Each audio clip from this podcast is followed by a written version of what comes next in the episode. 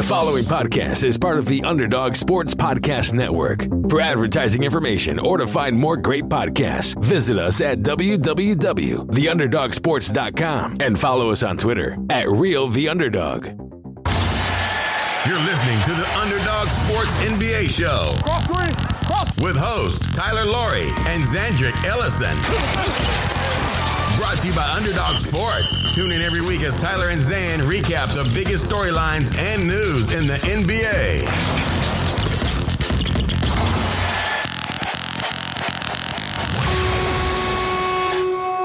Welcome to another episode of the Underdog Sports NBA show. I am Tyler Laurie, and I am joined as always by my co-host on the left coast, Zandrick Ellison. Zan, how are you doing today? Good. I'm a little. I'm like Joel Embiid though. I'm a little upset at the refs this week because personally, I thought that Dachshund should have won Best in Show. I don't know about you. Yeah, for for a minute I thought about making a joke about this being the Underdog Sports Westminster Dog Show recap episode extravaganza because that was the most interesting thing on TV last night. Celtics Sixers like the Sixers. I don't know, Zan. Like this, the Sixers just they they the Celtics own them. Like I know it's the regular season, but they're three zero oh against them this year. I know they just traded for Tobias Harris and they've looked good, and we'll get into it. But like, should we be making a bigger deal about how Embiid just really struggles against Al Horford? I saw some of that on Twitter and social media, just like people calling, you know, Al Horford, Joel Embiid's dad. I, I don't know. I'm not too concerned about it. I mean, it's certainly a good matchup for the Celtics. They don't have to worry as much as other teams do, but I wouldn't get too in my head about that yet. I mean, of the two, I'd still prefer Embiid in that matchup, and I think Horford neutralizes him as best as he can. But this guy's still a beast, you know. He's still like a top ten player this year. I, I don't, I don't think it's like he's going to become a non-factor or totally inefficient. I think there's some argument that Embiid has. I mean, maybe he's fourth in the MVP voting right now. I, I mean, I, like I said, I still think. I mean, I think Harden is is probably the runaway favorite at the moment, and I think Giannis is second. I think Paul George has played out of his mind, and I think he's right there in that top three. And then I think Embiid's probably been the next best guy. I would probably give it to like Durant or something, but I, I agree. Embiid would be somehow in the top 10. I was thinking about that too, because you always talk about like who's number one, who's number two, who's number three, like who's number 12 and who's number 13. Like I, I might dig a little deeper into that at some point, but he's in the, he's in the mix. I mean, you know, he's like just a big man who's dominating and leading a top 14.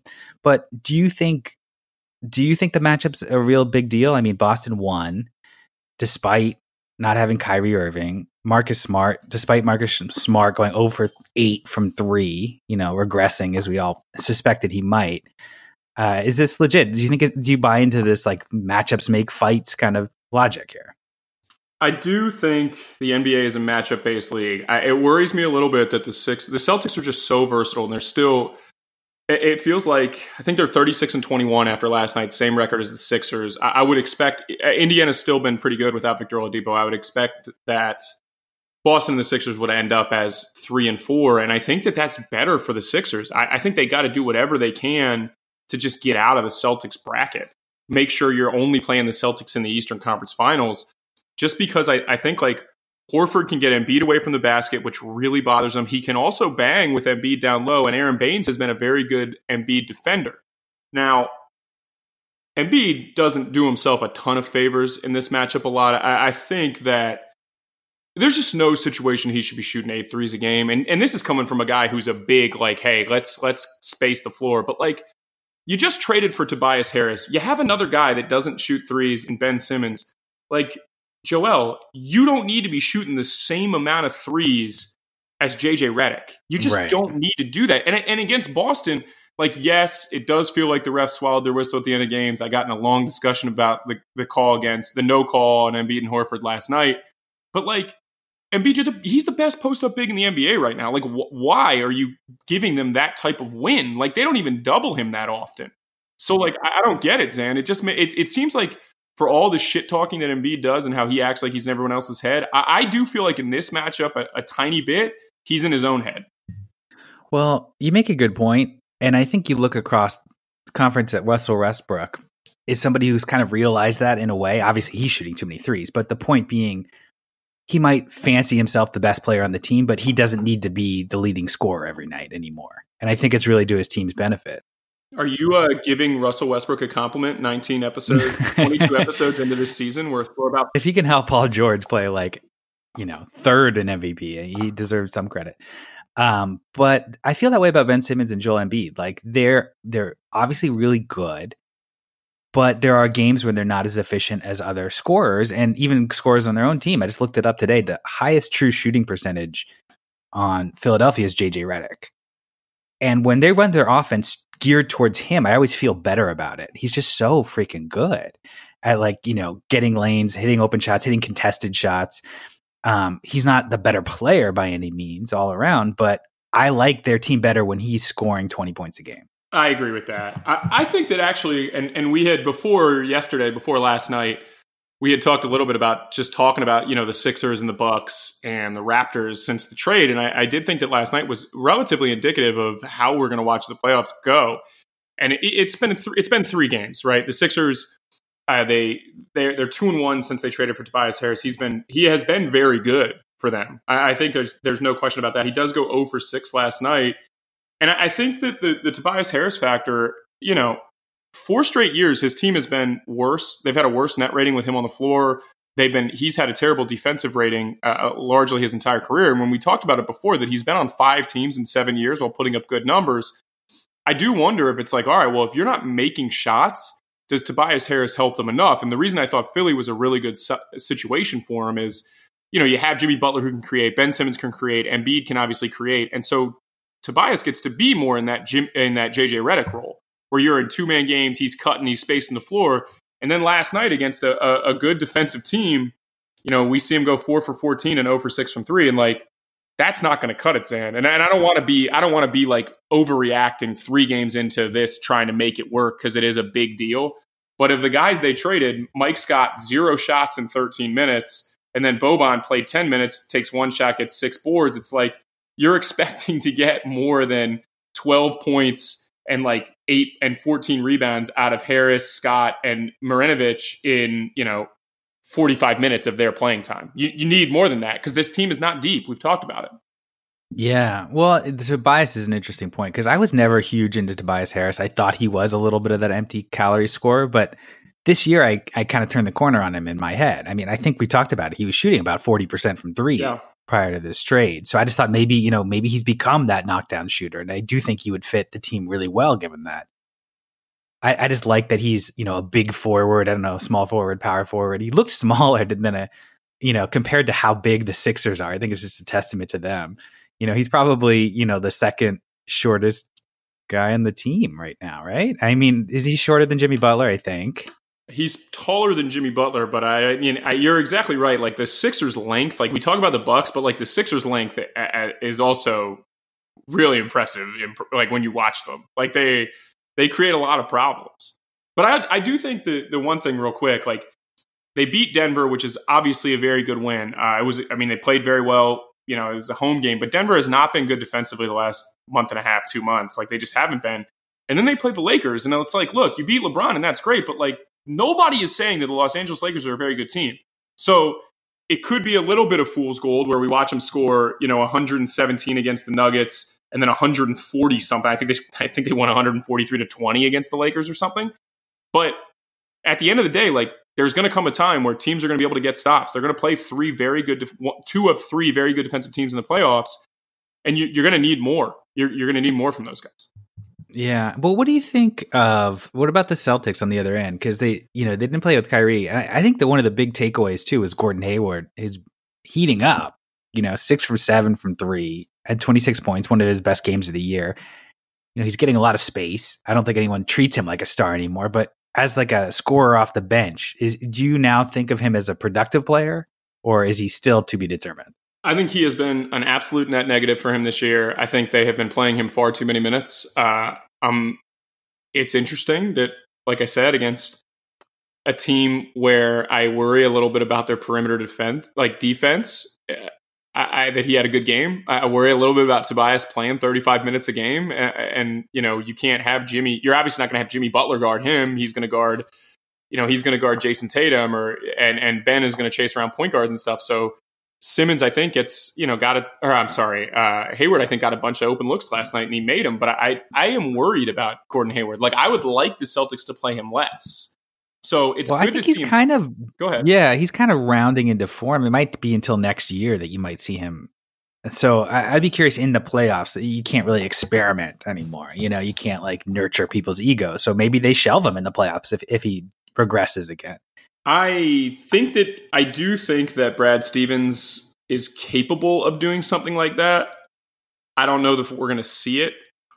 I don't think that this current. I mentioned this to you before we started recording, but I, I think it's like if Markieff Morris is healthy, like if his neck is okay, seeing a specialist, like the Morris twins want to play with each other. Like you can't call them, you can't find them for tampering. They're twin brothers. They're obviously going to be able to speak. I think Markieff Morris is going to be on the Celtics for the playoffs, so that gives That you be really another cool. stretch big. You can play the more the more I can play together. I, I mean, I think there's going to be a situation where they're not going to have to play Hayward that many minutes, and I think it's going to make them better. My concern is. Are we worried about the drama on the Celtics? Like, sure, it's great. They beat the Sixers last night. They get up to play the Sixers. Jayson Tatum wants to play the Sixers. Like, he was traded for Markelle Fultz. Like, I think he harbors a grudge there.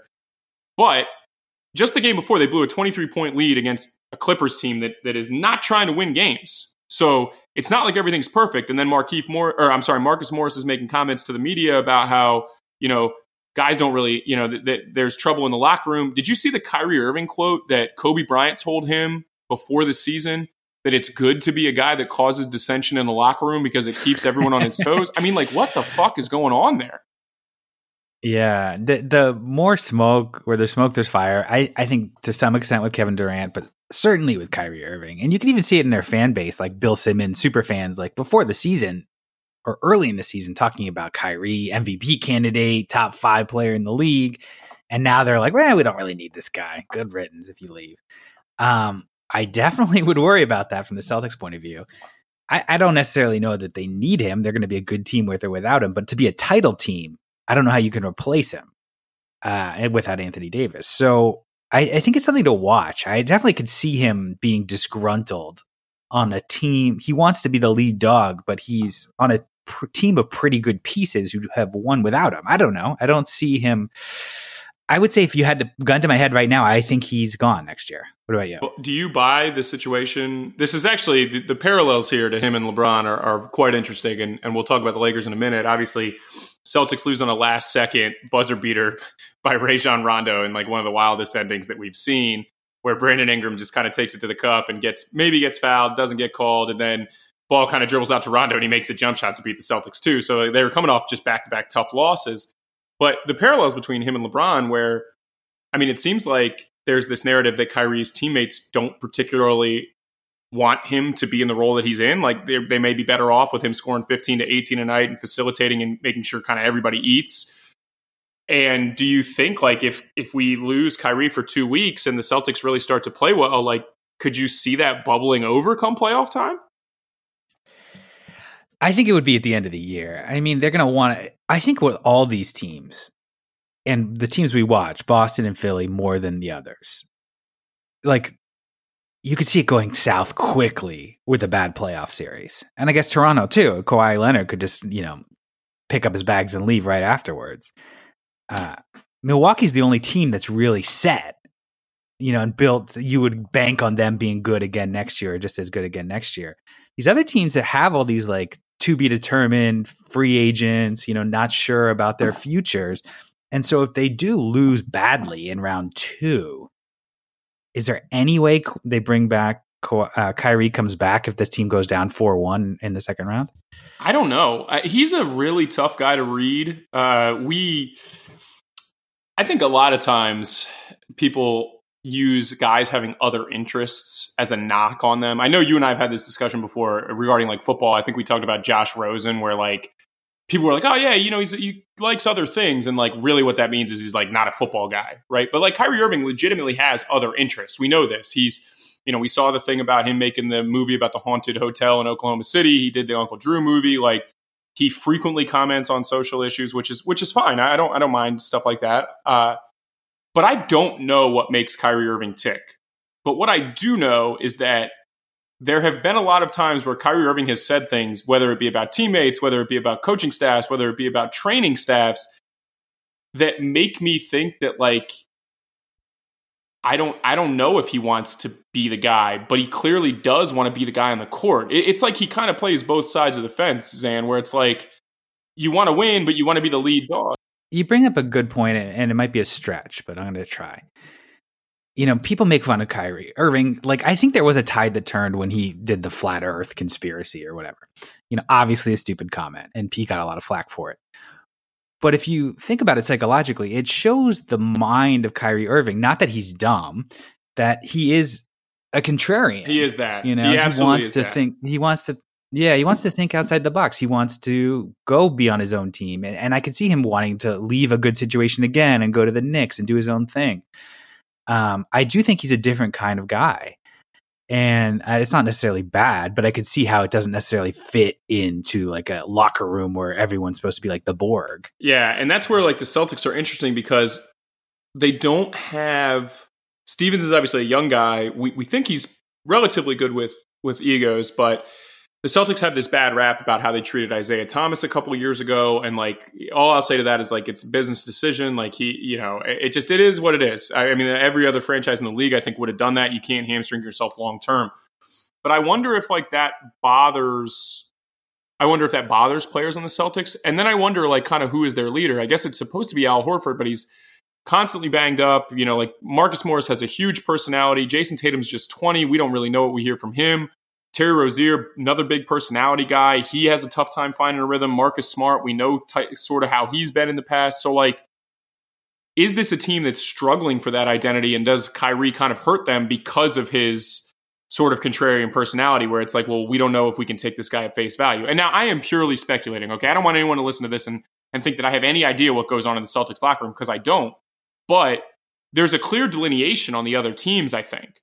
Like in Toronto, you know, Kawhi's not really a leader, but they have Danny Green, they have Kyle. Like they, they do have guys, they, they seem to fall into line. Same thing, like now they add Marcus Gasol. He's a very good locker room guy, a vet who's been around. Then you look a little bit further down with the Bucks, like it's Giannis's team. We know that. It's already his team. Uh, they've done a good job of kind of like keeping Bledsoe in check because we know he can be crazy, but they have a bunch of other like very good character guys. And then with the Sixers, like at the end of the day, it's Embiid. And I think the Embiid Simmons relationship could be you know, could butt heads down the road. But right now, it's Joel Embiid, and then Brett Brown does a very good job with them. So bringing Jimmy Butler into there, it's like, all right, he's going to have to take a back seat, and that was where I thought that could hurt. But the Celtics specifically, Kyrie is their best player. There's no question. Maybe Al Horford's their most important player. Maybe Jayson Tatum's their most important player in terms of where the franchise goes. But their locker room is, is is a little bit more of like a melting pot than anyone else, and so that's where I wonder, like, is Kyrie like just forget it? I don't want to be here anymore. And and is it not going to be the team? I think they're intent on re-signing him. I don't think he's going to resign though. We've talked about that before. There was a storyline, remember, in Cleveland when Cleveland won the title about how, you know, fringe guys like Channing Frye and Richard Jefferson came onto the team and kind of galvanized the locker room. Um, so there might be something there. Maybe the, you know, adding the Morris brother helps. Although I do always wonder if the whole locker room dynamics is, you know, revisionist history in some degree based on winning and losing. You know, it always seems like the teams that are when they start losing, they start blaming the locker room, and if they win, they claim they had a great locker room. I, I don't know how true would, that really is, that. but I mean, like if you look at, I'll, I'll tell you, I'll tell you one story that that I can that I know for a fact. Okay, so when I was younger, I used to work at a company called Hoop Group as like a runner, which meant you like sold Gatorades, you set up shit around camp or whatever. It's supposed to be a good opportunity to like meet coaches and network. So the first summer I worked there, Mike Brown, his son was a uh, Ohio middle schooler. He was either going into high school or he was going into eighth grade. But his name name's Elijah Brown. He ended up playing at Butler. He played at New Mexico. I think he ended at Oregon. But it was right after Mike Brown had gotten fired from the Cavs. So Mike Brown came to the camp with us. Like he came to camp when Elijah was there. It was like four day thing. I think it was like Future All America or something. So everyone knew that Mike Brown was there and that Elijah was his son. So people were naturally talking to him or whatever. So one day, like he came over. Maybe I was like, we were selling pizza like late night in like the lounge or something. You know, anything to like bleed these kids dry for their their cash. But somebody asked Elijah Brown like about the Cavs and what happened, and this was after they had lost to Boston, if you remember that when they they I think LeBron blew a three two lead or something like that before he left to go to Miami, and uh, it was when that rumor about the Delonte West thing and LeBron's mother came out. Do you remember that, Zan? Of course. So somebody said, like, is that true? Because like you would imagine that Elijah being like, you know, whether or not he was seventh, eighth, ninth grader at that point, I don't remember, but like that he was in the locker room. Because of course, if you have a kid that age, like he's going to be around. And you remember like the Cavs had all their stupid like handshakes and pregame warm up nonsense where like LeBron was like the cameraman. They were taking a bunch of pictures and shit. You remember all that choreographed stuff they did? Well, they weren't doing that. And so somebody asked Elijah Brown, like, hey, is it true that LeBron's mom slept with Delonte West? And here's what he said. He said, I don't know. He's like, I never heard if it was true or not. He said, but I hope there's a but because otherwise that's he said once story. he said once that rumor came out, the locker room was totally different. And guys that had been cool all year and were totally loose and everything like that, they were not speaking to each other. So I'm not saying that that's why the Celtics won. I'm not saying, you know, LeBron still had the choke artist kind of ma- mantra then, like, or whatever, like, you know, that people thought he couldn't win the big game. But he did say, like, when that locker room dynamic changed, they stopped winning games. So whether or not it happened, I don't know. But the belief that it happened or the belief that something happened, because he said, I don't know if it was that, but something happened and it changed the locker room and they couldn't come back from it. So, you know, take that for what it that's interesting, and you certainly heard that too. Those rumors in Indiana, I, you know, with Paul George and and Roy Hibbert. Apparently, no, we'll do story. We'll do story time on that another day because I, I, I actually have some some good ones on that one. so those are pretty extreme circumstances, though. I mean, if you're talking, of, of course, of course, of course, of course. Yeah, so we, we have to keep an eye on that. We got to check, you know, Kyrie's Tinder history. well, my, my thing is just like as the whispers get louder you know, and Kyrie is different than Kevin Durant in the sense that like Durant just didn't talk to the media for nine days and then came out and called out Ethan Strauss and said the media sucks. And like I agree some with Kevin Durant, but like it's your job to talk to the media, unfortunately. And there's no reason to call anybody out because it's pretty clear that like Ethan Strauss is good at his job. But like with Kyrie, he's never really been like turned off by the media. So like you never know if he's to say something and some guy's to be like, "Damn, like is this guy really our teammate or is he really looking to make an exit?" Like and as more things come up, like, hey, you know, I talked to LeBron and, and I apologized or whatever for how he treated me, or like, you know, I, I rented office space in New York City, or I, I had a meeting with D'Angelo Russell. You, you just never know how guys are going to take that. And Kyrie is an open book in that regard. Like, he's willing to say something that is going to be taken out of context and sound stupid. So you don't know how his teammates are going to react because we don't know how their relationships are in that locker room. And that would be my big concern. And you're you're a coach. You've been in locker rooms. You know these players better than I do.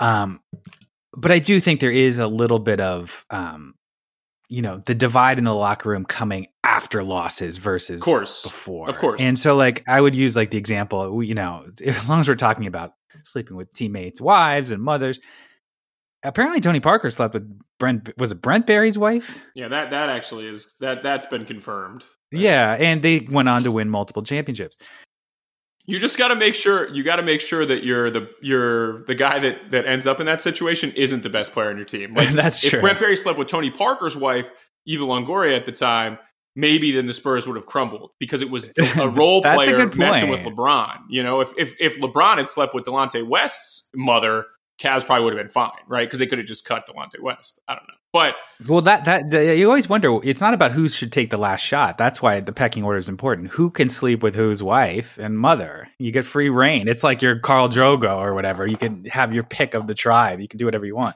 Feudal lord. Speaking of locker room turmoil, that goes, that brings us to the, the you know the best soap opera in sports at the moment. The Lakers lose to the Hawks, uh, one seventeen to one thirteen last night.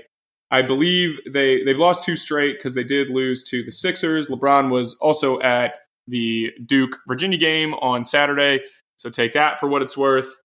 But we've seen it. We've seen LeBron sitting by himself. We it appears that his young teammates are are pretty fed up. Lakers are under 500 now. I think 28 and 29, if I'm correct about that, Zan. And yes, they're in 10th right now. I mean, what's what's what's your vibe there? What's next for the Lakers? We're going to figure this out. LeBron, you're, you're expecting LeBron to get hurt or or what? Like, because it's because I'm listen, just thinking about just to to follow up on that mother thing. I was just it made something click because why did Durant go to Golden State? Steph Curry's mom is really attractive. Did you ever think about that? Just to tie that together, but no, about what you're talking about. Relevant point. Sacramento is eighth right now, thirty and twenty six. The Clippers are ninth, 31 and 27, both, you know, three or four games over 500. The Lakers sitting in 10th right now, 28 and 29. This is, I would say, the low point of their season in terms of just like desperation. You didn't get Anthony Davis. You're three and a half games back, or two and a half, I should say. And it might not happen. I mean, Sacramento's pretty good. I mean, I don't know that they're going to dip below 500. So the Lakers are going to have to win 44 games, I think, to make it. This is a team to me that does look like.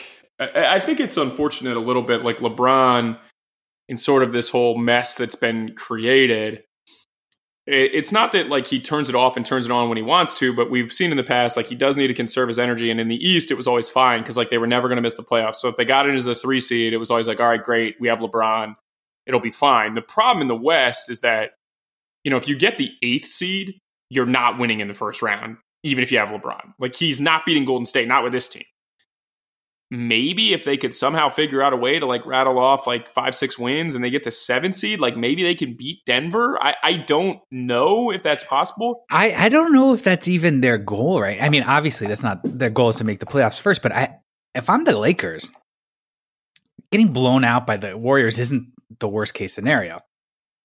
The worst case scenario obviously would be missing the playoffs, but also highly embarrassing would be getting blown out by Denver you know, like, and they might. It's it's possible. I mean, like, what what did LeBron finish with? They what did they? They lost 117 to 113 last night. I think he had 28. He had 28, 16, and 11. So he has a triple double. Takes 20 shots, and it's like this has always been the really interesting thing about LeBron. And and by no means am I ever going to say anything other than he's one of the best, in my opinion, five players of all time. Maybe maybe better than that. I'm not sure. I don't like to compare guys across eras, but it's like you know, the talking heads, the guys that we talk about all the time, like want to say, like, oh, yeah, LeBron, empty triple double or whatever. And it's like, okay, don't really understand that. And it's like, what more do you want LeBron to do? But at the same time, well, I, I do have, I do have uh, a suggestion. But he's there, created, think... hold on, but he's created this situation where like he gets his numbers, and you're no longer allowed to be bulletproof because just getting your numbers on a team of guys who very clearly don't like you, and now there is some sort of divide, and we're seeing it you deserve that blame. So, numbers aside, you deserve that blame. And I do think it's something it's tangibly, like, because you look at the numbers and you think he's still the best player in the league, and he still might be the best player in the league. But I, I you can watch the game and see that there really is a problem defensively, and, and it's been carried over from the Cavs. Like his effort is just not there, his communication is not quite there, and that has to affect a team um, they just look, and that's why they could get blown out by a team like Denver if they're just playing well. I, I very much worry about that from the Lakers' point of view. I'm looking at their defensive rating right now; it's not bad. It's actually 11. And he was, and he the, was yeah. good, and he was good, pretty good defensively last night. But the problem is, it's still like it's obviously like there was the game before the All Star break, so it's okay to play LeBron 43 minutes. But the fact is that you're playing LeBron 43 minutes a night, coming off in, in a season he's missed 18 games in a game at Atlanta. Like you're right, Zan. Like there's some problems with that. He, he's not. He can't do that. You you just can't because you need him to be able to play 45 minutes a night when you eventually make the playoffs. Yeah, and maybe I'm overthinking that because Atlanta got really hot shooting from three, and I think they made like 18 or something like that.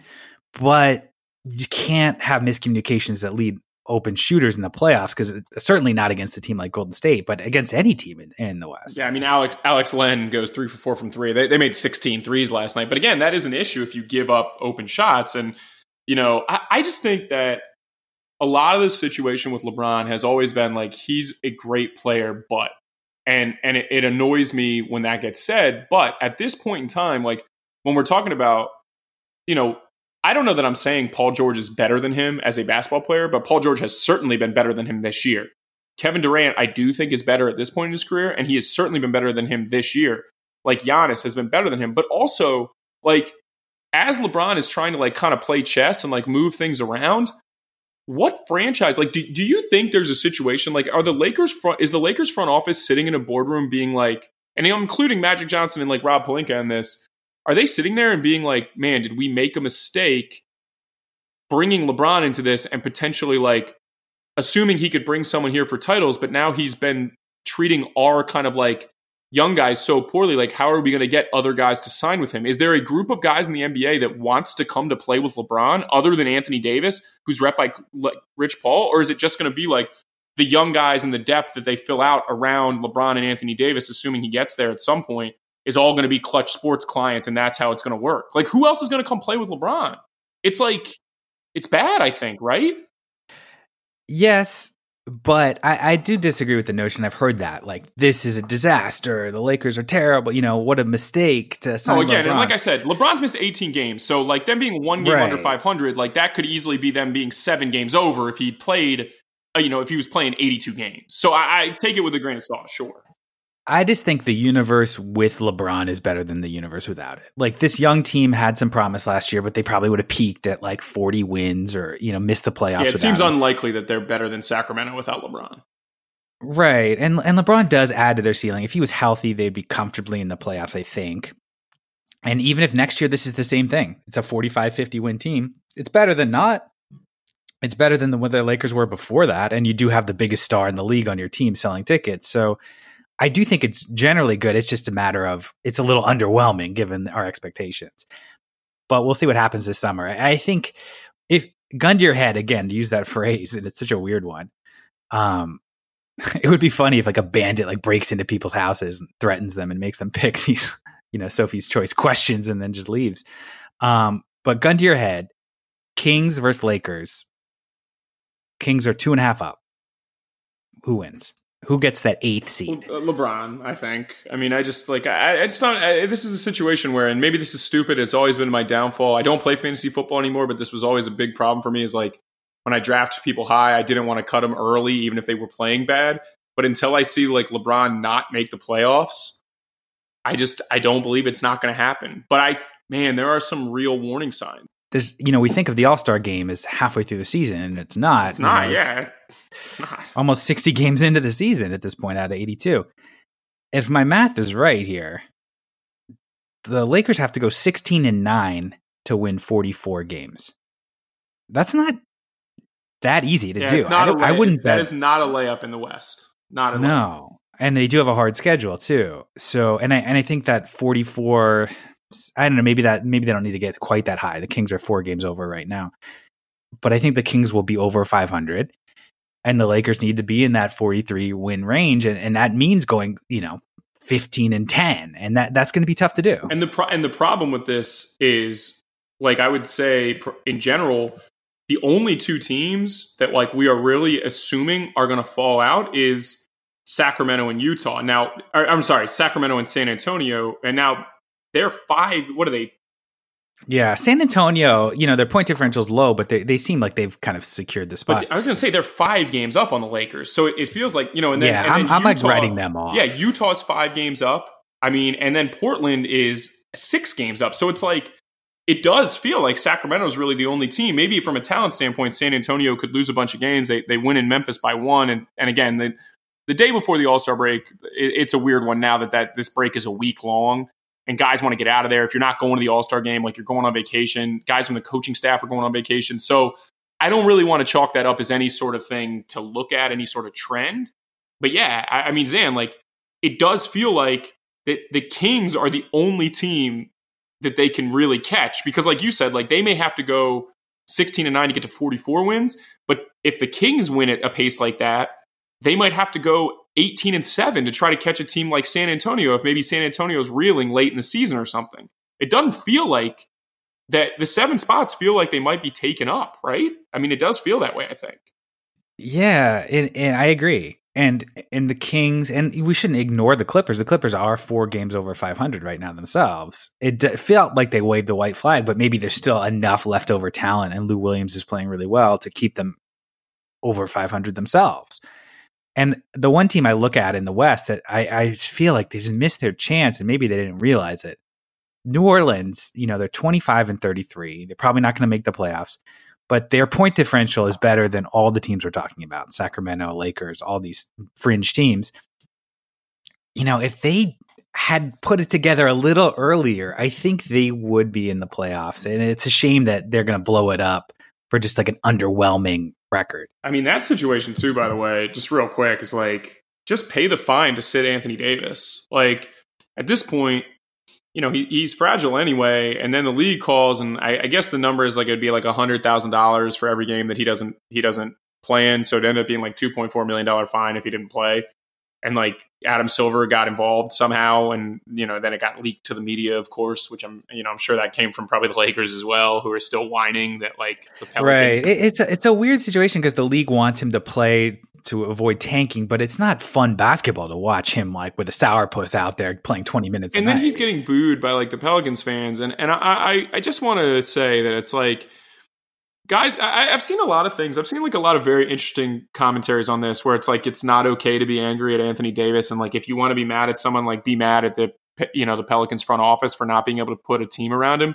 But it's like in this whole instance, all the Pelicans have tried to do is be like, okay, well, our only asset and the best player that we have, one of the best five players in the league, has asked to be traded. We don't want to get our hand forced. We'd like to set ourselves up for the future, which is good for the fans. Obviously, they haven't done a great job, but like, I don't understand like booing Anthony Davis, in my opinion, is in this situation, like, I'm okay with fans being upset about that. Like, if he doesn't want to be there, that's fine. That's his right. But at the same time, like, you can't drag the team through the mud. You can't try to force their hand. You can't act like a baby and then say like, oh well, now I do want to play. It, it's like a really tough situation for me to kind. Of, it's it's very like untenable down there. They're getting crushed. Like basketball sucks. Like I mean, it, it's a it's a sad state of affairs for like a team. You said that if Davis doesn't get hurt, you know, early in the season and miss a couple games, they blew a bunch of guys out. Maybe they are sitting in like the six or five spot at this point because they've been unlucky. I think. And this is not a franchise that could like suffer through a long rebuild like the Sixers did and be okay. Like this is like a franchise like on the brink, I think. You know, like they're sinking like the city. They're like below sea level. Like I, I wouldn't be shocked if like like say you trade Anthony Davis and the pieces aren't there and, and you know the, whoever you get, RJ Barrett turns out not to be a star and you have this terrible team and the fans give up on the franchise. It's a very viable candidate for relocation. Um, I, I, I would be very nervous about that if I'm New Orleans perspective. It's it's it's bad. It's really bad. Maybe they what they should do is they should get our guy uh, Jon Taffer from Bar Rescue into the Pelicans locker room and fix it up. And actually, the good news about Jon Taffer is if you like our show, you're going to love Jon Taffer's No Excuses on Podcast One. The uh, best-selling author and entrepreneur behind Bar Rescue is not taking anyone's nonsense, and he's telling it like it is. And this week, He's joined by president of the UFC, Dana White, another known fixer. So check out Jon Taffer, No Excuses, every Tuesday on Podcast One or wherever you get your favorite podcasts. You ever watch Bar? You ever watch Bar Rescue? No, but I could guys compliment you on that transition. That was like you're like Zion Williamson with that transition. That was as well. I didn't even see it coming. That's how quick it was. He's the type of guy that's going to walk into the locker room and like Anthony Davis's shoes are going to be untied. He's going to like slap him in the face and tell him like you got to tie your shoes, and then all of a sudden the Pelicans are going to win like 18 games in a row. It's going to be great because that's I mean, place Jon Taffer when he goes into bars, all of a sudden they become money making machines, and so not that the NBA is hurting for money, uh, but this is obviously a slower week in the league. All Star Weekend is coming up. And I guess I mean we're going to talk a little bit about All Star Weekend, right? I, yeah, let's talk. It's it's such a circus, but let's let's start with the smallest um, event. Well, first of all, let's talk about the draft. Do you do you like the draft format? It was LeBron against Giannis. Kind of have a little witty banter on TV, you know, taped on TV. Kind of cute. I mean, the tampering jokes were fun. I like that LeBron was playing along with that. In the general format, do you like this superstar versus superstar format. No, not I mean, not really. But I also I don't really like the All Star game in particular. But I, I get it. Like it, it's just the league has to do it, and you do it in the middle of the season. But I mean, I thought it was funny, but I, I just don't. I don't really find LeBron very funny at this point. Uh, I, I think that this whole like facade of I'm like a good person and I want to give like power back to the players and I want to do this is like it's just frustrating. But like the All Star draft, like for some reason people like it. They, they they play up the drama. I think the league does a good job with like the marketing of it.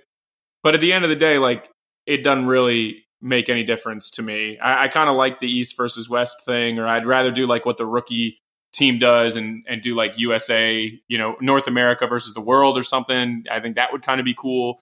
But I don't know. It's fine. It's fine. It's it, but it's a game that like you know people don't really care about. Guys are there that weekend to kind of have a good time in Charlotte. Yeah, and I thought that uh it was you know LeBron's team is better. I think. I think they're a lot better. Yeah, he, he is a. You know, we always give him flack for being a poor GM in real life, but he's a good GM in the All Star game. Um, he picked the best players. I thought. I, agree with you on the format. Like it was kind of um, interesting this year only because of the whole tampering thing and you know all these free agents, and it's kind of fun to see LeBron potentially allegedly recruit guys through the All Star draft. But after the draft's over, it's completely irrelevant. You forget who's on whose team. You know, it's so stupid. Yeah, I didn't know. You did you did the research and, and put it on the, the prep sheet so I knew who was on the team. I knew that he had drafted uh, Davis, Kawhi, Kyrie, and Klay Thompson. I, I knew that. Yeah. And then he traded for Ben Simmons. That was interesting. I saw that. Um, I saw that. but okay, let's go through who do you want to talk about All Star Game? So let's just say who's your pick for MVP in the All Star game? You have the list in front of you. It's Team LeBron versus Team Giannis. Usually comes from the winning team, but not necessarily. Who do you think is going to dominate this weekend's All Star game? I'm not sure. I would say that. Uh, I honestly, I'm, I'm really not sure because it's always like you you got guys that can like really gun. So I would say probably it's gonna. I think Steph Curry home in Charlotte, they're gonna really try to make an impact with him. But I guess like gun to my head, I, I would say that Durant's probably gonna end up taking the most shots. Durant or somebody like uh, Klay Thompson's going to end up shooting it the most. But if I was going to wager on it, I think I would pick Steph Curry because I think the narrative for him in Charlotte, Charlotte fans are going to want to see him, kind of get him interested in maybe come and play Char- in Charlotte later on in his career. That's a that's a good call. I, I just don't think they have the talent. You know, it's an undermanned. It's so stupid. Like whoever, team. obviously, whoever got Kemba. You know, not not to be. I don't like. It's great that Kemba. Well, Kemba has a shot at the All Star. I sure. mean, MVP too, hometown. Sure. But it's like for Giannis, right? Like I, I, think like what did it go? It went like LeBron drafted Durant, and then Durant, Giannis drafted Steph, Steph Curry. Curry. LeBron drafted Kyrie, and then like Giannis drafted Joel Embiid, and it's like Giannis, what the fuck are you doing? Like draft Kawhi Leonard, draft James Hart, like draft another shooter, you know, and then he gets Paul George. That's great. Well, they're not going to play together. No, of course, of course not. But, of course not. Of course not. But like, I do think the one benefit of the team captain thing is, you know, the All Star game is as good as the stars who care about that, you know, like whether they try or not at yep. all. Yep.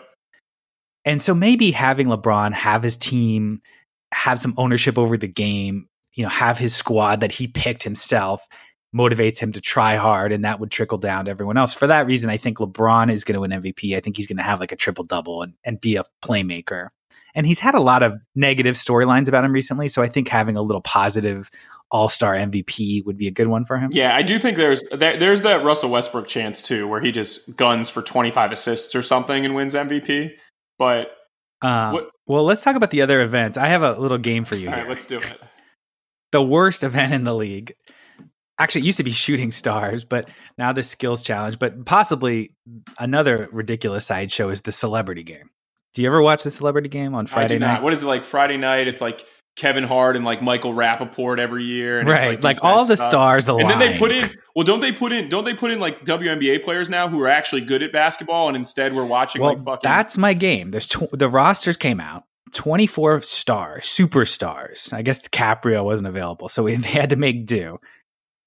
24 players. I'm going to read you the list. Can you get 12 right? Can you name 12 of these celebrities? Okay? That's the game. Okay, so what? How am I? How am I doing this? I'm trying to say what they're from. Yeah, like who, are they? just in okay, general, right. who the hell are they? All right, go for it. Okay, this is just in the order of Wikipedia. The away team, Sue, Bo- Sue Bird is coaching. First men on the roster, Ronnie 2K. Who is Ronnie okay, 2K? Okay, so he he's the guy that does like ratings for NBA 2K. He's got Shit. like a high level Instagram handle. You're I, already I up to one. That was one that I would not have guessed at all. So maybe you're going to dominate this. All right, go ahead. Keep going. Um, this one you get Ray Allen. You know him? Yeah, I know Ray Allen.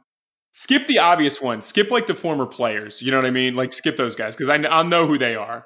Well, you've nailed Ronnie 2K. Kind of threw off the whole curve here. But okay, next one. AJ Buckley. Who's AJ I, Buckley? I have no idea who that is. Okay, so you miss AJ Buckley. Who's Bad Bunny? Bad Bunny. That that name doesn't mean anything to me. It's a singer. I think. Oh no, a, no, wait! Isn't hold on a second? Isn't Bad Bunny the "Cash Me Outside" girl? No, that's something else. I think it's something similar. Bad Bunny is a singer, and I think he dated somebody famous, maybe Halsey. Wait, um, Bad Bunny's a guy? I think Bad Bunny's a guy. Man, I am. I'm not getting twelve. I'm not. There's no chance. Who's AJ? Right, well, let me look at the Cash Me Outside girl. Bad Bunny is a man. He's a Puerto Rican rapper, and he did date Halsey. Good on him. Um, Cash Me Outside Girl. We have to look her up. She's not in the game. Just a, Oh, a little AJ spoiler. Buckley was in Justified. That's disappointing. I should know who that. Okay, hey, don't Google yet. You're two for four. Um, Stefanie Dolson or Dawson. Is that Lady Gaga's real name? no, that would be a big get. you don't give the NBA too much credit. Uh, it's WNBA star. Um, Marc Lasry. L A S R Y. L A S R Y. Yes, Yeah, he used to coach. He was like an NBA, right? close. He's the He- Bucks. He's owner. the Bucks owner. Yeah, yeah, yeah. Yeah. okay. Yeah. But I'm not. I'm not even counting that because you can't say he used to coach. So you're now two right, four wrong. Hasan Minhaj or Yeah, he's a comedian. Minhaj. Yeah, Yeah, he's pretty yeah. famous. He's a famous dude. Uh, our friend Quavo, you know. Yeah, I know Quavo. Okay, Adam Ray. Who's Adam Ray? No idea. Quavo takes the game seriously, by the way. And he was the MVP last year. He's our pick for MVP. Quavo, we love him. Um, Adam Ray, you do not know. Don't know him. He's a podcaster on a, something called About Last Night. I don't know. I've never heard of him either. Uh, Amanda Seales. She plays in she plays in WNBA. Wrong. She is an actor and comedian. I've never heard of her, but she's in the All Star game. Oh, Um, she's on Insecure. She's actually pretty funny. uh, James. You're not going to get this one. James Shaw Jr. He, you're not going to get it. He's a hometown hero. He's a guy locally who disarmed a gunman. So you don't know him. Yeah, he's from Nashville. Why didn't you let me answer that? There was a Oh, you House shooting. do you actually know who- him? I know who he is. He was on Ellen. Oh fuck. Okay. Well, I'll give you that one. You you now have five right. Nice. Uh, Brad Williams. that name's made up. that is not made up. Is He's this uh, really the state of the celebrity game? Where, where's Kevin Hart? Keep going. I don't know. Uh, Brad Williams is a podcaster as well. Um, funny guy. I've actually heard him before on Adam Carolla show. Okay, the next team, Mike Colter. Mike Colter? No clue who that is. You'd recognize him. He's Luke Cage from Marvel. Um, Chris Daughtry. Yeah, Chris Daughtry was on American Idol. Okay, so that's your sixth right. Okay, Terrence Jenkins. Terrence Jenkins. He is. I don't know. Keep going. That shows you how white you are. He's a TV presenter. He's Terrence on 106 J. in Park. Yeah, he was Terrence on. Uh, he was in uh, Think Like a Man. All right, keep going. Famous Los. Yeah, he's a he famous less like an Instagram comedian. Oh wow, I didn't think Yeah. you'd get that one. So you're up to seven. Doctor Oz, you know. I do Um, know Dr. Oz. He's in the game. Jeez. Rapsody. Somebody, no. named, Keep- somebody named Rapsody. There's a hint. R A P City. Rapsody. Well, I mean, I'm that that means like it's a rapper, but I don't know if it's a man It's or a a woman. it's a lady rapper. So I'm not giving you that one. Um, Bo Rinehart. Bo Rinehart. I don't know that person either. Uh, Christian rock musician. Christian rock musician. Bo What is going on Rinehart. with the celebrity game? Didn't they used to have like wasn't like Floyd Mayweather in it one year? Like what is Uh, yeah, and Justin Bieber was in it. Um, you might get the next couple. JB Smoove, you know. I know JB Smoove's a comedian and actor. Um, Steve Smith, I'll give you. The NFL version. Uh, Ajay Oh, it's, Wilson. It's, it's Steve Smith from uh it's Steve Smith from the Panthers. yeah, yeah. He he might be an MVP. He's a good athlete. AJ Wilson or Ajay Wilson. A- A'ja Wilson. She played at South Carolina. She's a really good WNBA player. Okay, so you're up to 11. I had 12 as the over under. You know Jay Williams, so I'll give you Jay Williams. Last one to win it Jason Weissman. Jason Weissman. That doesn't seem like somebody I know. No, no, no, no. He he. Uh, Jason Weissman's in Ballers, right? He plays the agent in Ballers. Is he? I don't know. According to the list, he's a hometown hero as well. So I don't Damn it. think you get that one. Oh, You did know the other hometown hero, but you get 12 out of 24 right of How are these the celebrities. celebrities that are in the All Star game? Is it like local to Charlotte or something? Like this is embarrassing. Yeah, you think people just show up to be part of like and wait, where's. Michael Rapaport? He plays every year. Is he out now? Like I thought I was going to. Michael Rapaport's in the celebrity game every year. Maybe he'll show up. I don't know. You never know when you know when uh Bo Rinehart gets another booking. What a ter- what an what an absolutely terrible roster. I'm not watching that crap. All right, Rising Stars game. All right, who's so Quavo's our pick to be the Quavo's the pick for MVP, yeah. And Steve Smith, Steve Smith's an underdog. I'm picking A'ja Wilson. She is an absolute stud. That's who, that's the MVP of the celebrity game. All right, Okay. Rising Stars, world team coached by Dirk. Right, it's uh, I don't think Ben, ben, Simmons will not play. Obviously, yeah. Ben Simmons is supposed to play. Luka is the big name. Lauri Markkanen, DeAndre Ayton against Team USA. They have De'Aaron Fox, Trae Young, Donovan Mitchell, Jayson Tatum, John Collins, Marvin Bagley. Kind of a more deep team. Who's your pick for MVP of the Rising Stars? This will be a good one. I think it's going to be. Uh, I'm going to go outside the box, and I'm going to go. Nah, I'm, I'm going to go right inside the box actually. And looking at the rosters, I'm going to I'm going to pick Jayson Tatum. I think him or Donovan, him or Donovan Mitchell would be my my guess. I'm gonna pick John Collins. I think he's gonna have a bunch of dunks um, and score like 30 points. Okay, and it's also isn't it kind of interesting that Kyrie Irving's coaching the uh, USA team when he like often brings up that he's from he was born in Melbourne, like that he's Australian. Have you? you is, is that not weird to you?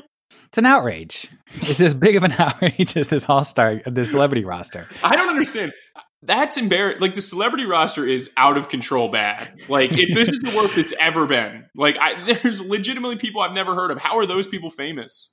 Well, it's always awkward because if you're, say, you're Quavo or whatever, he's a good athlete, but say you're any celebrity and you show up and you look around, you're like, is this where my career has gone? I'm, I'm here with some podcasters. I mean, Quavo, Quavo, was on the air the, uh, like a couple weeks ago bragging about spending fifty thousand dollars at a club. So maybe he's he's probably fine with his level of celebrity.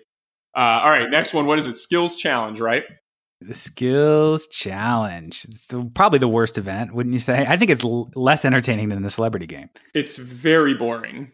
Like it is very boring, and but they've done a good job now. It's not just point guards anymore. So like, isn't Jokic is in it this year? Yeah, there's only a couple. They used to do the bigs versus smalls. I don't know if they're still doing that because they only have Jokic and Vucevic as far as big guys the favorites are De'Aaron Fox, Trae Young, and Luka Doncic in terms of Vegas. How is how is Luka more of a favorite than Mike Conley? How disrespectful is that to Mike Conley? Uh, the odds we have is plus six hundred. Is he your pick? I mean, value wise, uh, Conley would be the guy that I would go with. I, am I'm, I'm assuming it'll be Conley or Trae Young. Like I, the, the, the problem is the shooting could really bother Fox, like off the dribble and, and trying to go really quick. So I would pick one of Trae Young or Mike Conley. Uh, Tatum, I think, is an interesting one, but I don't think he's as good of a passer. Kuzma and Luka, I just don't think are are fast enough. And jo- Jokic is it's really an odd you, pick for him. I mean, you just can't plus- make you can't make a mistake if you're if you're that type of guy because like a big can win, but obviously like you're going to be slower. So like if you miss one or two top of the key shots or you don't hit a pass right away, whereas like with Conley, I think it's like he's probably the second best shooter. He's probably a better shooter than Trae Young in all honesty, but he's also so fundamentally sound that like you don't expect him to miss a lot of passes going to be tough, I think, for somebody other than Fox, Trae Young, or Conley to win. Okay, and then I, I agree with you. I, I, would probably check Trae Young, but plus four hundred odds, not great in a big field. What do you think's a bigger deal, the three point contest or the slam dunk? Three point has Steph and Steph Curry. I think that's kind of more interesting. So why don't we go to the slam dunk contest first? Dennis Smith is the favorite. John Collins, Miles Bridges, and Hamidou Diallo from Oklahoma City. I sort of liked it. It's the uh, Rising Stars, kind of like the slam, the Sprite Rising Stars slam dunk contest or whatever. It'd be fun to see big names in there, but like Dennis Smith is an unbelievable dunker. Like he's just a tremendous dunker. We could see some crazy stuff. Obviously, no Derrick Jones because he got hurt. It, actually happened to be okay. I, thought it was going to be like Derrick Jones's career was over when I saw the injury, but uh, I don't like picking a guy like John John Collins or even Miles Bridges because I think bigger guys, it's tougher for them to make their dunks look real cool. But John Collins is an absolute animal, like just a great in-game dunker and stuff. But when you're, you know, six eight or six nine, it's not as impressive as Dennis Smith, who's six three, you know, doing like an East Bay. So I agree with Dennis Smith being the favorite. I don't think Hami is that creative. So I would probably do Smith and then Bridges would be my second choice. But I'm a little disappointed that like Collins and Bridges are both more power dunkers. And even Dennis Smith is kind of more of a power dunker. And then like maybe and like I said, Diallo is more of like he's really athletic and he looks like he floats and he can get way off the ground, but you never know. I've never seen him in a dunk contest before. So I would pick the favorite. I'd go with Dennis Smith. He's gonna he's gonna put on a show. I, and he's so small and so explosive. Um, and he's going to be motivated after the trade. But it, but it's also too. It's like you just can't miss dunks, right? So it's like if, if you you know you get your first two dunks and they're they're cool, they're forty fives to fifties, but you make them on the first try, then you're immediately ahead of the game.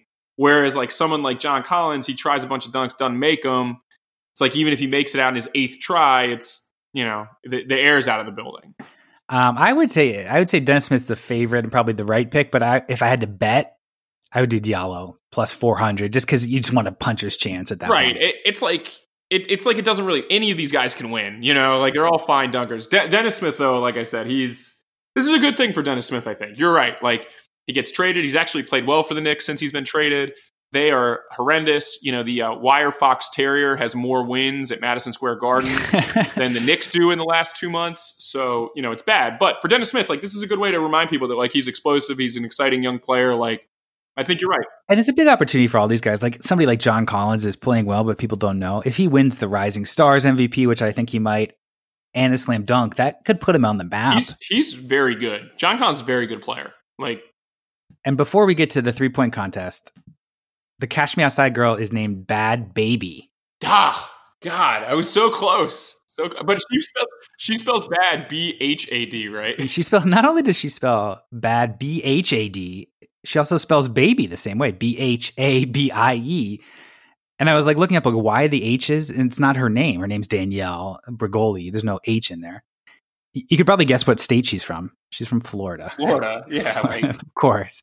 Florida, if there's any purpose to their state, it's to give us the Cash Me Outside girl. Well, I actually will not not to like make myself sound weird on this, but if you were going to pick like what clip you've watched the most of in your entire life, I would say that I have watched that Dr. Phil interview with her a million times. Like I don't know how many times. It's just so, so fascinating. Like that, I, I just don't understand it. You know, like it doesn't make sense to me. Like watching, I'm like, how are you this way? Like and then Dr. Phil, like people in the audience, she's like threatening to fight them. It's just like it was literally like a perfect viral TV moment. It was just one of the best of all time. My favorite clip of all time. It might be a little outdated, showing my age. Monkey sniffing his own butt and falling off the tree. Have you ever seen that, that one? clip's great. It's like that, a that's like, a classic. That hits all the actually, boxes for me. That's actually like a better thing too, because it's like a GIF you can send people if they say like stupid shit to you in like a group chat or something. You can send that GIF and it's funny as well. And I think that monkey's actually booked for the next celebrity game. That's how low they're going. They're going to the monkey who sniffed his butt. That's um, really bad. Three point contest. This is interesting to me because it's a big field, uh, 10, 10 deep, highlighted by Steph Curry, huge name to be in this contest. And he's in Vegas plus 160 in a 10 person field. Seems crazy, but clearly the favorite. Also available Devin Booker, Buddy Hield, Joe Harris, Damian Lillard, Steph Curry, Danny Green, Kemba Walker, Khris Middleton, and as a fan favorite, Dirk Nowitzki. Dirk is plus 3,000, 30, 30 to 1. Who Who's your pick to win and what bet would you take? So you want guys like the reason Klay Thompson and like Kyrie were always really good picks is because you want guys that are that, that are really good shooters, but also can get really, really hot. So obviously, like Steph's odds on favorite, but like I really like Devin Booker, like clean, easy release, like not going to get tired. It's it's very difficult to take jump shooters in this, right? So anyone that's like trying to talk themselves into Buddy Hield or somebody like Danny Green, you don't want guys that spend expend a ton of energy getting their shots off because even if they have good rounds to begin with, by the time they go again, they get tight, they get tired. So you want somebody with a very quick, like easy, compact release. So for me, it's like Steph is obviously a terrible value. Like plus 160 is not good, but he's the best shooter in the contest. I really like Devin Booker. I really like Joe Harris. Like honestly, I don't know how he's going to do shooting the ball off a rack, but a really good spot up jump shooter. Uh, Dame is a, another guy that can get super super hot. So I think I would probably I would bet on Devin Booker. I don't really like any of like the low value guys. I, I guess like Seth Curry maybe at, at twelve hundred. I think Lillard is probably the good the best value here because he we know how streaky that guy can be. Well, and also if you're a savvy better like like you are, like the long bigger the field is, the more they kind of like trick you with the numbers, and there, there's less value because you can't really do the math in your head. But the, these guys should all be higher than they are, or bigger payouts than they are.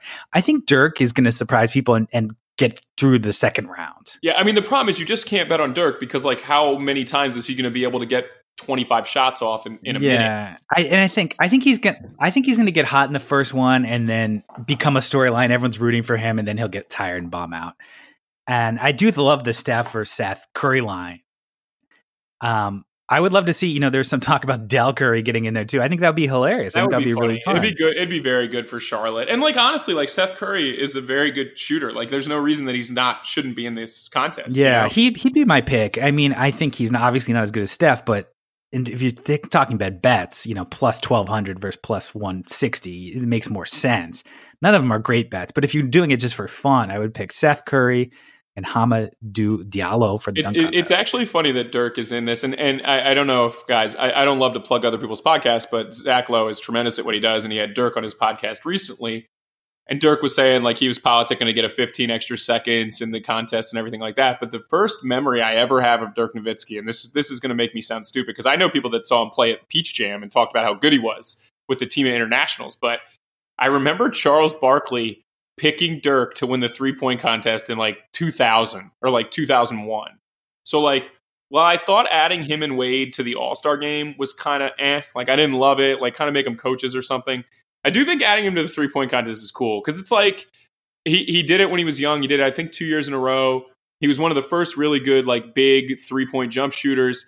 And it's like, you know, no, he hasn't really said that he's going to retire, but I think everyone's just assuming he's retiring, even though he hasn't come out and said it. But I don't know. It should be fun to see Dirk get out there and like get a standing ovation and stuff because eh, definitely a Hall of Famer, but like just an unbelievable career and, and seems like a really good person. Has a foundation in in the U.S. and also has a foundation in Germany. And like just in terms of you know what his impact's been on like European basketball, it, you know, a, a, really good moment. I think adding Dirk to the game, I think, is awesome. Letting him coach the Rising Stars is awesome. Like just getting a guy like Dirk a bunch of FaceTime, I think, is really very good for the league. I don't feel quite the same about Dwyane Wade, just kind of how he's handled himself the last couple years in terms well, of two legends. And it's funny that their careers do end on the same note because, you know, they've played against each other in the finals twice.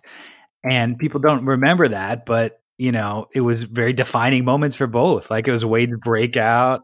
He talked about like whether or not their relationship was icy because you know, like remember, obviously the 2006 finals, you know, Tim Donaghy shit, like that's never going to change. It probably doesn't even get talked about enough. But like in 2011, remember Dirk had like a cold and like they were making fun of him after game one. And then the Cavs blew a huge lead in game two. And then, the, you know, it was over. I mean, sorry, the Heat blew a huge game in game two. And, you know, then the Mavs came in one and six. But it's like them and, uh, you know, Wade and Dirk didn't really have a great relationship. And he said like they're cordial now, but it's, you're right. Like that was a kind of an underrated rivalry for a bunch of years and two big the biggest moments of their career were against each other. And I do remember. You you've asked me the longest. Do I remember LeBron? You know, Delonte West sleeping with his mom. Of course. Um, I, am old. I remember all this stuff. Uh, but it's good to see him go out. I agree. It's a little weird to put them in the All Star game just because you know, people do use that for like Hall of Fame achievements and stuff like that. How many All Star games you make? I don't know if that counts or not. People have that in their contracts too, like All Star games and yeah, stuff. So and, and like it's like you- adding to it. So I guess it doesn't matter. And in terms of Hall of Fame, these guys are clearly Hall of Fame, so I don't think it'll affect that. But like, where do you draw the line? You know, like Vince Carter had a great career. I don't know if he I think Vince Carter's a Hall of Famer. I, I do, certainly don't. I don't know if he's a first ballot Hall of Famer, but like a Vince Carter's going to be in the Hall of Fame. So like, no, that's what I mean. Or Carmelo Anthony, they're both Hall of Famers, but are they good enough to get the honorary All Star game? No, but it's like it, it's like also with the dunk contest, right? If you're going to put Dirk in the three point contest, like Vince Carter, like obviously he's not going to win the dunk contest anymore, but like that guy put the dunk contest back on the map. You know who won the dunk contest the year before Vince? I think it was Kobe, and nobody really talked about it. Like it was cool, but it's like that Vince Carter dunk contest where he did the like he did the Eastbay, he did like the 360 windmill. Like that was like the time when people were like, "Oh shit, the dunk contest is cool again." So like, why not put Vince in the dunk contest? Yeah, I, have heard that argument. I just don't think he could do much. It's like when they have like the high school game when they have the women in the dunk contest. No offense to them, but they win. Like, Candace Parker, McDonald's All American. Yeah, it's like they dunked. You know, congratulations, that's awesome. But the, you know, it's it feels a little odd to me to watch that. Like it's almost like patronizing to like clap because they dunked. Maybe. And Vince, and here's the other thing too. It's like you never know if guys don't want to go to All Star Weekend. Like Vince might want to go to like the Bahamas or something. Yeah, well, I don't think Vince wants to be in the dunk contest at this point. You know, like maybe he could do something cool still and and impress people on that curve, but you know, how are you going to compete with Hamidou Diallo, who's like 20? This is one of the better, like, get off my lawn, like, we're both old takes that we've had. Like, oh, where do you draw the line of putting legends into the All Star game? Like, we've covered it all. We've covered it game. all. Respect the game. we've, t- we've run the gamut of the Best in Show, Westminster Dog Show, Bad Bunny, Bad Baby. I mean, some of the honestly, like the celebrity thing is mind boggling. Like, I don't even consider myself to be that far out of the loop, but like, I've heard of none of those. Like, I mean, only knowing 12 of the people in the game, like, that's that's how many bad. I got too. I, I, give my Vegas Bovada odds makers some credit because I thought live in 12 Hollywood was, though. You live. I Hollywood. got twelve. I got twelve as well, and I. Uh, we'll see. I'm not, probably not going to watch that game, but we'll see this weekend, um, and we'll talk next week. All right, what do you got? You got one buzzer beater or no? We're done. Oh, you want to go to buzzer beaters? Well, I want to talk about the I want to talk about the dog show for a second. Okay, let's hear it. Did, did you did you think that the Wire Fox Terrier should have won? This is the fifteenth time a Wire Fox Terrier won Best in Shows. So, like, you know, is the dog show losing its allure if, if the same breed's winning so much? Yeah, they should adjust the curve, right? Maybe they're just too anatomically perfect of dogs. You got to downgrade them. But to show you how big of a basketball fan Tyler Laurie is, you know, he's watching the game, the Celtics Sixers game, biggest game of the week, texting me, not about that, saying he's watching the dog show. He's watching the Westminster dog show with his wife. And so then, of course, I start watching it with my wife as well. And we were into it. Um, the, the dog that won, what was it? It was a West Fox Terrier. Why, yeah, Wire Fox Terrier. Wire Fox Terrier. It looked like a stuffed dog. It looked like so perfect, right? It was like I, that's why I thought it was going to win. I thought that maybe they like it. In our house, the Dachshund was the favorite, and that little white fluffy dog was a favorite too. What white? Oh, the Havanese. Yeah. The Havanese. It ran and it looked like a smile when it was running around. Does it not feel like the show's a little bit rigged? Kind of like the dunk contest is rigged for smaller dunkers. Does it not feel like the show's a little bit rigged for smaller dogs? Well, I had a Bouvier des Flandres growing up, the big black sheepdog. You had one of those dogs, Baby Lars. You had that dog. I had Baby That's Lars. awesome. That dog was great. It didn't look like he could see though. No, yeah, that was always the problem. It always have hair in its eyes. And um, but that was the first Bouvier to ever make the Best in Show finals. That was a big deal. How did you How did you feel about that in that moment? Well, our dog has passed away, and I think he's looking down proud. That's a big moment. I mean, I have a Wheaten Terrier, and we don't keep the dog like the Wheaten show cut. They have bangs in their eyes too, like, and they can't see anything. But we don't we don't keep him cut like that because it's like very odd.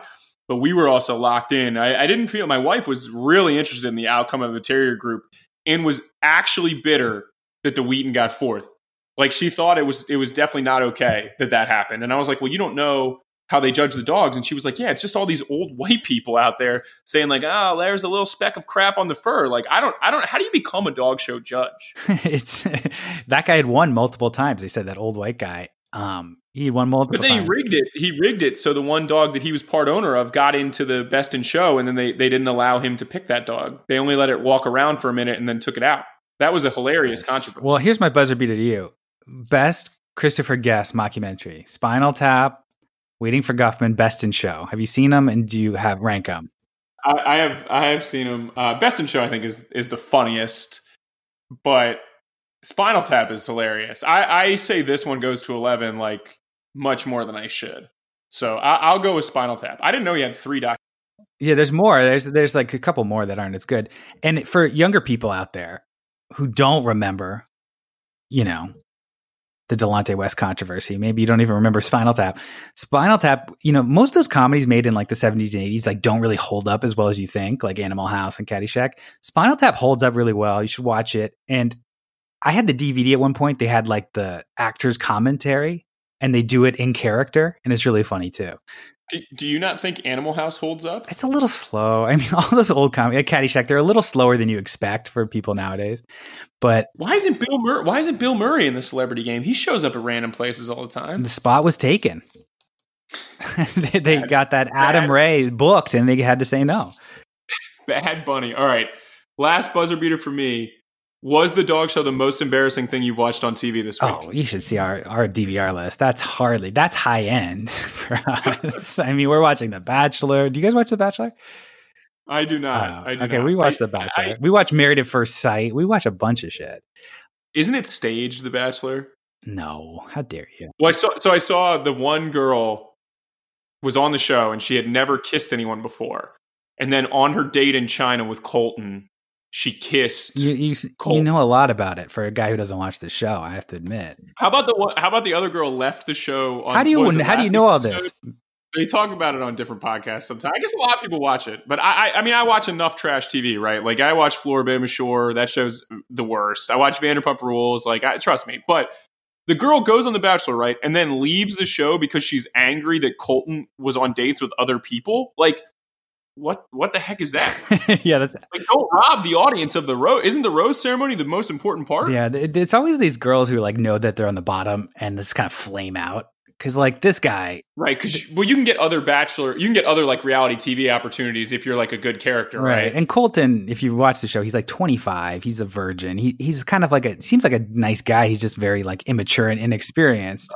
Allegedly, that's uh that's not true. There's people debating whether or not he's a virgin. Didn't he play in the NFL? Yeah, he, he did. Aly Raisman. Yeah, he actually did play. I looked him up. He he was like a draftable prospect. He got undrafted, but he was like in the mix. Um, but he the, all the other girls who are like the older girls and the crabbier girls like complain because he's like he only picks the girls that are pretty and fun. It's like okay, sorry, you know, like what do you want? You get like five minutes with each girl. You're gonna pick the pretty fun one. Sorry, he's not making. It's not a bad thing.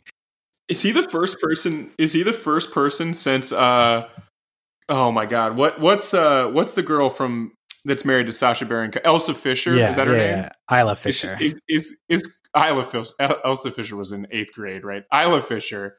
Uh, she remember she lied to Vince Vaughn on Wedding Crashers and told her told him she was a virgin. Is Colton now the second person that's lied about being a virgin to try to like impress people? I don't know. I, would buy that he's a virgin. It's not the most impressive thing for a guy to, to come it's out. A bold move. Does that make him seem like a nicer guy? I mean, he's a he's a good looking guy, right? I don't know. Yeah. Well, I think he's gonna lose it because he's all over these girls. He's he's raring to go. Almost every date he's mauling them. The you know the few that he likes. He likes like two or three of them. Um, I was gonna say he dated he dated Aly Raisman, so it's you know he's been in the public spotlight before. So is Colton in it for the right no, reasons? That's that's the, what we'll talk about next week on this show. Yeah, that, we gotta squeeze in a little basketball. We'll try to do a little more of that next week, but it's going to be a week off, so you can enjoy yourself, catch up on Bachelor.